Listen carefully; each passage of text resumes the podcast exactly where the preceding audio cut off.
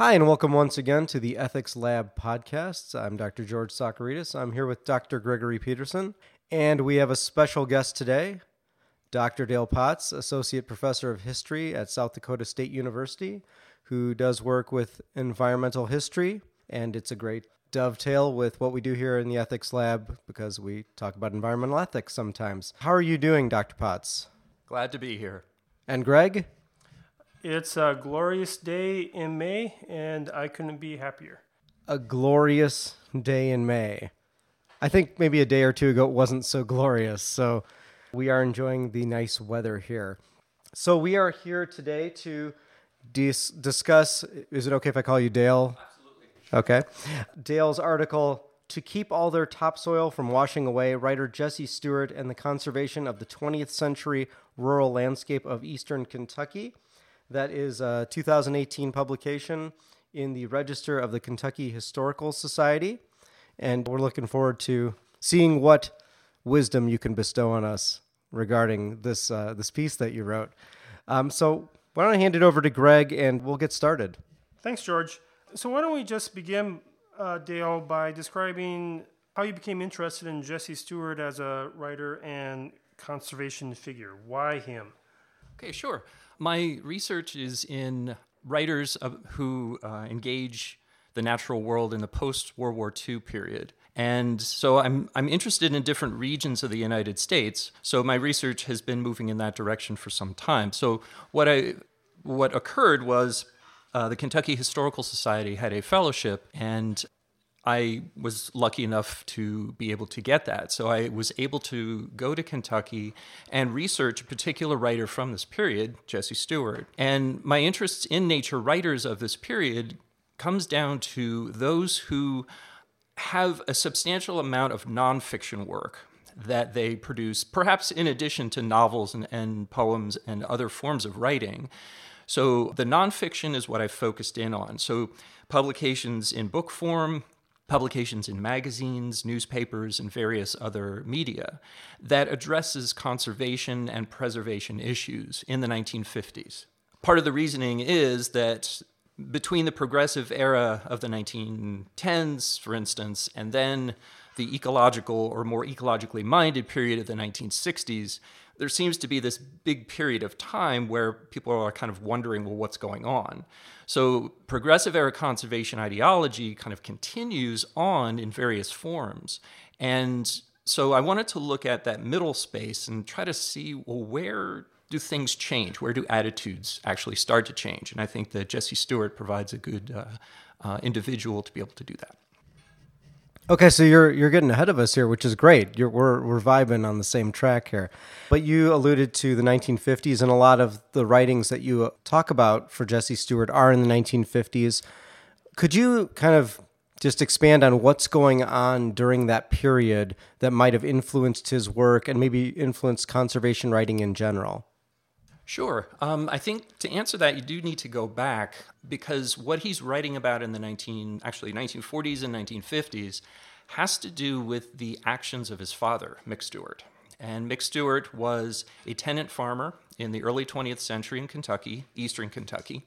And it's there that he engages in a series of practices such as gully prevention and the planting of trees and contour farming, all in an effort to make the land more sustainable, actually, to keep it healthy. And so, what's happening is that Jesse Stuart is writing about the actions of his father in the 1910s and the 1920s, but he's telling the audiences of the 1950s that these are practices that are deemed to be healthy for the soil, but they weren't learned from sources such as the Extension Service or USDA that in fact Mick Stuart came to those conclusions that those practices needed to be done on his own.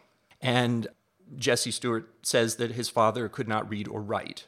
So, what we are looking at here with him is Jesse Stuart is trying to show that the mountain people of eastern Kentucky, that even though tenant farmers in general have a reputation for not, at this time, for not necessarily paying attention to the health of the soil and doing good practices, that in fact Mick Stuart was not alone. He was not an anomaly, that there were others like him.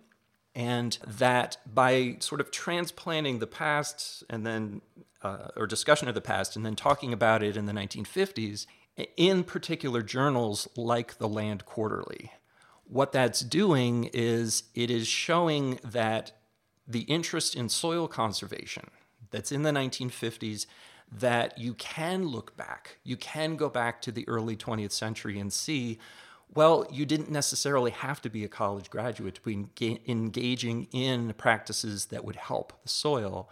You just needed to be someone who was, one, caring for the soil, observant, and someone who was willing to experiment, all of which Mick Stuart was able to do. So Jesse Stuart's really drawing on the past to tell people in the present what's what are good practices.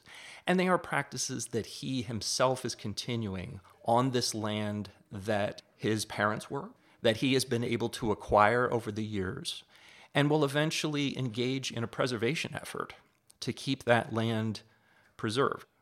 So, one of the interesting aspects of your article and your account of, of Stuart is this description of his his reaction to the the values of the progressive era and uh, how that uh, got implemented in, in agriculture and farm policy.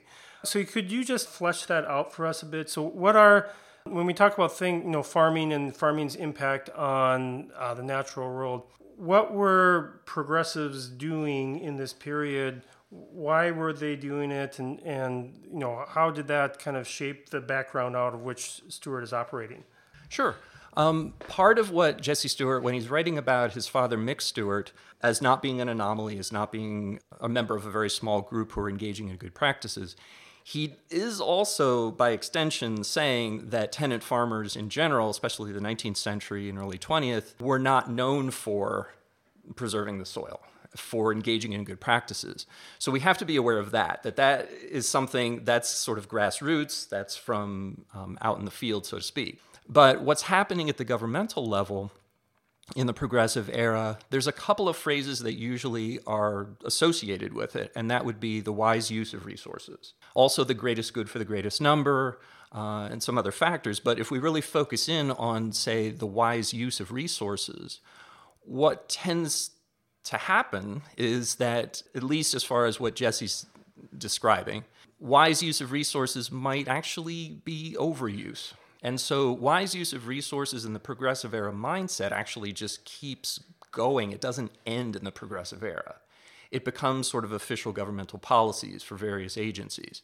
So, when that's the case, it's consistently appearing 1920s, 1930s, 1940s, 1950s, and you're starting to see changes. The primary change I would say would be that the, if the wise use of resources does potentially often lead to overuse, then preservation needs to be considered more.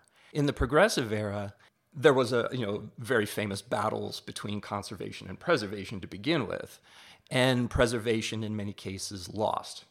So in the case of the 1950s, and Jesse Stuart saying that preservation has a place. And in his case, he's very much focusing that on lands that were associated with his family. So that connection then to soil and to land is moving into a sort of a smaller area of uh, what they call W Hollow. Maybe compared to other authors like uh, Louis Bromfield, who's perhaps much more well known in, in the fields of agrarian literature in the 20th century, his projection tended to be out. So he had a lot more discussion, a lot more things to say about what was happening in say, the national and international scenes. And it has a lot to say about soil, which we can get into if you'd like. Yeah, and, and for our listeners, so this, this sort of wise use policy, what would be, at least for someone like Stuart, what would be an example of how the wise use policy led to overuse and perhaps uh, degradation of the soil or some other negative impact? Well, when discussion of, say, like farming practices, Jesse Stuart isn't necessarily against the practices that say the USDA will promote. So if he is talking of, you know, the wise use as a sort of a, this larger term of resources that when it's implemented at the governmental level and say the USDA, that he's not necessarily against, certainly against things like gully prevention uh, or filling in of gullies, contour farming, other practices that the USDA is promoting. But part of what I'm trying to argue too is that he's focusing in on his father and others and saying Mick Stuart's practices were predating practices, say, that the USDA was promoting by the 1920s and 30s that in fact Mick Stuart was actually doing those things. So when you say wise use of resources, like the, I suppose the most common example would have to be something like national forests. That wise use means also multiple use. So, if multiple use of lands, uh, and moving away from the idea of national forests, but multiple use of lands, say in eastern Kentucky, would involve things such as farming, forestry, and towards the end of, of you know the 1960s, Jesse Stuart starts to write more about the impact of the coal industry. So if the progressive era is saying, or ideology is saying that wise use and multiple use are very much linked, then the evidence of that in eastern Kentucky, especially with coal mining, would sort of, you know, you'd look at that and say multiple use isn't working. So, preservation, which wasn't a very strong part of the progressive era to begin with, preservation now needs to be elevated. And I want to follow up with that, kind of just to clarify a point, and I think this comes out of your article, but in large respect, I think what you're saying is, and you're saying in the piece, is he's writing in in large part to defend the people of the region to say they've already been doing all of these practices and they have been maybe doing a good job. And so when there are outside sources giving this directive, it's it's a defense to say, hey, our people are have already been doing this, and it's not that we disagree with what's being imposed. I shouldn't say imposed, but you know, directed, but that there is it's already present. Yes, I would say that that he's very much promoting community and promoting mountain communities in eastern Kentucky, in part because for you know the the reputation that appears in media sources, whether it's books, whether it is uh, television, radio, whatever it happens to be, in media sources, Appalachia in particular is denigrated, and so the population, uh, the stereotypes that emerge, he's trying to counter those. And you know, even in a comparison, say with someone like Louis Bromfield, who's writing about uh, actually he's not that far away. He's at Malabar Farm in Ohio, but his writing is, as I say, it's taking him outward into the international scene and talking about things like population growth. And if someone like Louis Bromfield is writing and saying that poor soils make poor people, that is he's in some ways sort of denigrating those people and saying that anyone who is engaging in bad practices or is on uh, poor farming communities and the soil is worn out, uh, Louis Bromfield is actually writing that that people are, you know, they're not going to be fulfilling their fullest potential. There, and he even goes further than that. But he doesn't really have very positive things to say. And and when the case of population growth, he sometimes would make comments that or writing that would uh, sort of go in that direction. Whereas Jesse Stuart, he's very much focusing in on rural communities to show not just the value of the soil and and the fact that soil health, you know, there, there are certainly connections to strong communities, but he's saying that you have to look at soil health and the community together, that they are almost inseparable. And it's not that everyone is engaging in good practices. And, you know, he's, he's, he's you know, being realistic. But, you know, someone like Mick Stuart who commented and just asked the questions like, why wouldn't they want to protect their land? And, and it's, it's a question that, that I think we still have today to think about, well, why you know, why don't certain practices become engaged in? Why isn't it that you you see uh, more widespread uh, efforts to preserve soil health? I think they're there. I think that we've come a long way since the 19, you know, certainly the 1920s. So that um, so that kind of raises an, an interesting issue because, as you describe in your article, Stuart's father was a, a, tenant farmer for much of his life, eventually was able to own his own land. The standard arrangement, uh, at least from what I gather from your article, is that standard arrangement was if you're a tenant farmer, you're on the land for three years, and then it's quite possible that when that lease was up, you would leave the land and, and go somewhere else. And so, what an, an economist would often say in that sort of scenario is that there's just no incentive to think long term. Your incentives are short term.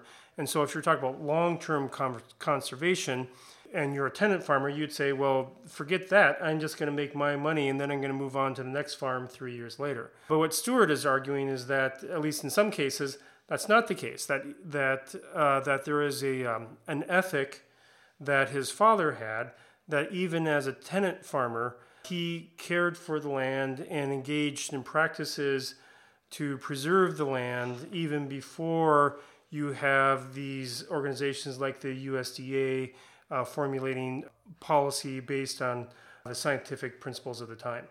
Yeah, I, I, would agree. I think that by protecting the land on a uh, you know a, um, a tenant farm, by protecting that land, by trying to revitalize it, because often when they arrived there at those farms, they were already in very bad shape. And uh, it's almost reminiscent of, say, like Aldo Leopold uh, going to Sand County and, and finding this farm from the Great Depression in such a bad state, and then deciding this is something that you can revitalize and bring back. But I, I see what you, or at least I think I see what you're saying, that the question then becomes why? Why do you engage in continually trying to improve the land that you're on, knowing that in three years you're then going to move to the next. And I think that part of part of the answer is is certainly in Mick Stuart and just the makeup of him and his family. That there was this ethic that that's what you did, and and I remember reading um, Jesse Stuart saying that, you know, we, there wasn't any hard feelings about that. There wasn't a sense that, oh, we you know we you know have somehow wasted the time here. That no instead there's a sense that what you've done is you've brought this land back from the brink. And when you do that then you can pass it off to someone else and perhaps you hope that they will engage in those practices. And i, I haven't yet sort of found writings that might look at that question by Stuart or, or others that say, well, okay, well, what did happen? Did were they, you know, continuing those practices? But I think also part of what Mick has done, and uh, it's not just Mick Stuart, it's also Martha Stuart, his wife, all of the children together. Everybody's working together, not just engaging in like tobacco production, but forestry, but a variety of different uh, activities, like engaging in self sufficiency practices to keep the farm going.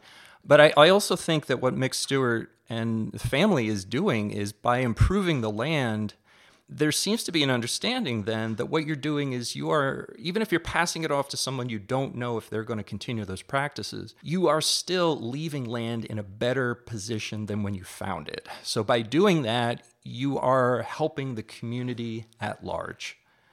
And I think that's a major point. Okay, thanks, Dale. That that's very helpful.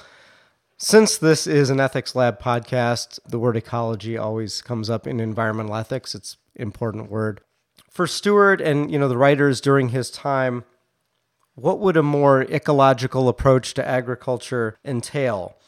And does Stuart himself use the word ecology?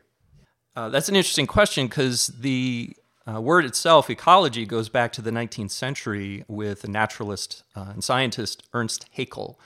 And so the use of it, though, by the middle of the 20th century is when it's sort of starting to become more apparent that you're seeing it in media sources. It's used in scientific journals, but it will appear in media sources. And so, it, like the Land Quarterly will use it. But as far as Jesse Stuart using the term, there is kind of our understanding that it does appear more in the literature certainly popular literature by like the 1960s. So the terms may be different, but an understanding of an integrated landscape is very, very similar. So understanding that, what kind of practices would lead to a more integrated view of the land? That would mean hillsides instead of trying to farm them, knowing that they have, you know, you know, washed out and you have gullies sometimes they're described as as tall as a person. Instead of allowing that to happen you fill those in with brush and a, there's a whole technique uh, that jesse describes mick using but you you fill those in you do contour farming or what is also done is that you plant trees. So by planting trees and understanding that that place maybe should never have been farmed intensively. So instead, you engage in forestry or silviculture. So by doing that, you have maybe forests on the hillsides, you have agriculture uh, on the more uh, flatlands, and you have wetlands, and you have fruit trees, and all of these things come together in a in more integrative way that is leaning toward ecology. And I think that that's part of the lesson of the writers from the 1940s, 1950s is that they're kind of working toward that idea uh, in, a mo- in a modern sense of uh, ecological understanding. But maybe the vocabulary isn't there in, in common parlance. So, but they are doing and they are understanding that, wait, you do need to have a, a larger understanding of all of these elements of the landscape. And if you do, and in the case of Mick Stewart, it comes through observation and love of the land, that you start to understand the connections and then you understand people's connections in that environment itself. So there you get the connection between community and the health of the land. So, one of the interesting facets of your article was this little section, and actually it occurs in a number of places, but this discussion of worries about population growth mid century in the 1950s.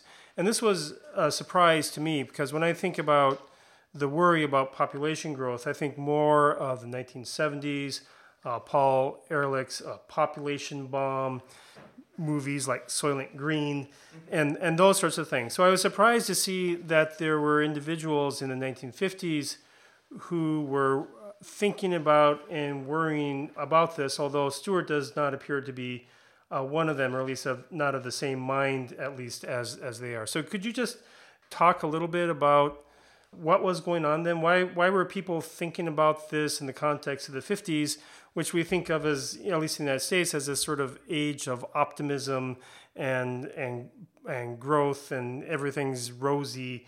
Uh, even at the same time, you have these environmental problems starting to emerge. That's a good question. Part of what happens in the post-war years uh, in the United States, as you describe, is this, you know, the economic boom. You have the heyday of the middle class, the suburban growth, etc. But you also have the publication of books by scientists like Fairfield Osborn and William Vogt. And Fairfield Osborn's book, Our Plundered Planet, comes out in the late 1940s. And him and William Vogt and others start to look at the world as a whole and they start to talk more about population explosions and drawing on like Thomas Malthus of the early 19th century and the fear that eventually food will become too scarce and the population will outstrip the food supply. And they sort of take those arguments and repeat them, but they repeat them in relation to soil health and also geographically, they seem to focus in on the developing world. So there's this sense that, yeah, maybe in the United States, modern agricultural practices and all of these uh, technological innovations are leading to better and, and increased food supplies. But scientists can also be looking at you know like the developing world and they see you know population growth and they see famine and they don't have very high opinions of rural people in some cases and so you know and and and the famines that occur in the 40s and 50s they point to that and say well it's population growth. Well, someone like Louis Bromfield, he's he in some ways he expresses that it's you know the population growth issues that Malthus talked about. I think he says that they, you know, he he essentially agreed with them. But he also would kind of look at it and and he would also say that technology and technological innovation was something that, say, Malthus could not have foreseen. So that is something that would help uh, to prevent famine. But in the United States, like Louis Bromfield and his discussion of poor soils make poor people, he's making statements about like Appalachia. Whereas someone like Jesse Stuart is saying, well, wait a minute. No, you you know, soil health is important to community, it's important to rural people. But you know, when you take the position that, say, Fairfield Osborn is doing internationally or Louis Bromfield's doing perhaps uh, domestically, you're sort of missing the point here that it's the community and the community's connection to soil whether it's in eastern Kentucky or wherever it happens to be, that that connection is something that's lived experience. It's it's through observation. It is those people's very livelihoods. So, you know, a scientist who makes this pronouncement, like Fairfield Osborn, isn't looking at this community. He's not looking at this particular community. And so, what Jesse Stuart's trying to do is show that, look, there's a value here in observing and living in and understanding that you are a part of that landscape. And, you know, again, you know, like an opinion that's coming in from outside is not going to necessarily be held in very high regard if the the person who's making such pronouncements about population and soil health has never been there or has never experienced what's life what life is like for the people who live there. And I think that Jesse Stuart is trying to do that. It's showing that look, here's look at the value that this lifestyle has. Well, thanks so much, Dale. So we got one last question. We're actually I'm going to try to wrap in two questions into one here and see how it works.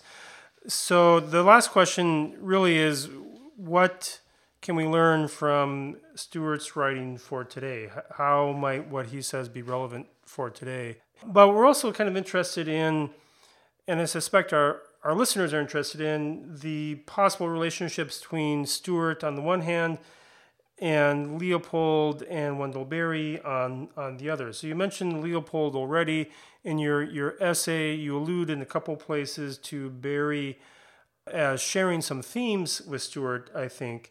Is there any sort of more concrete connection between these figures or not? And then, of course, what, what can we learn? Okay, great, sure.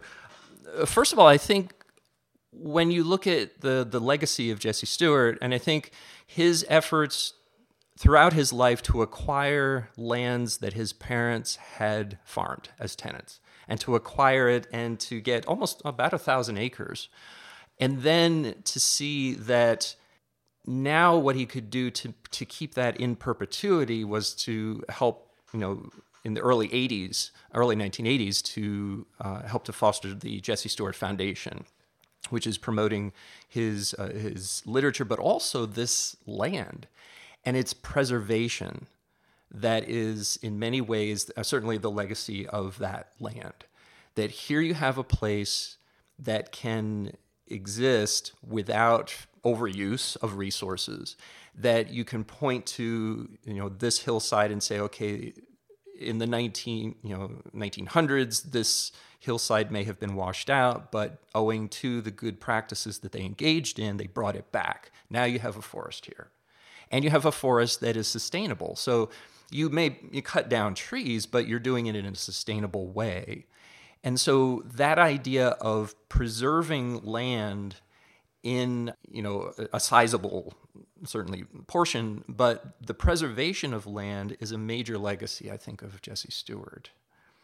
As part of your other question, there probably isn't necessarily a direct connection, at least we've not I've not been able to find between say Aldo Leopold and Jesse Stuart or Wendell Berry and Jesse Stuart.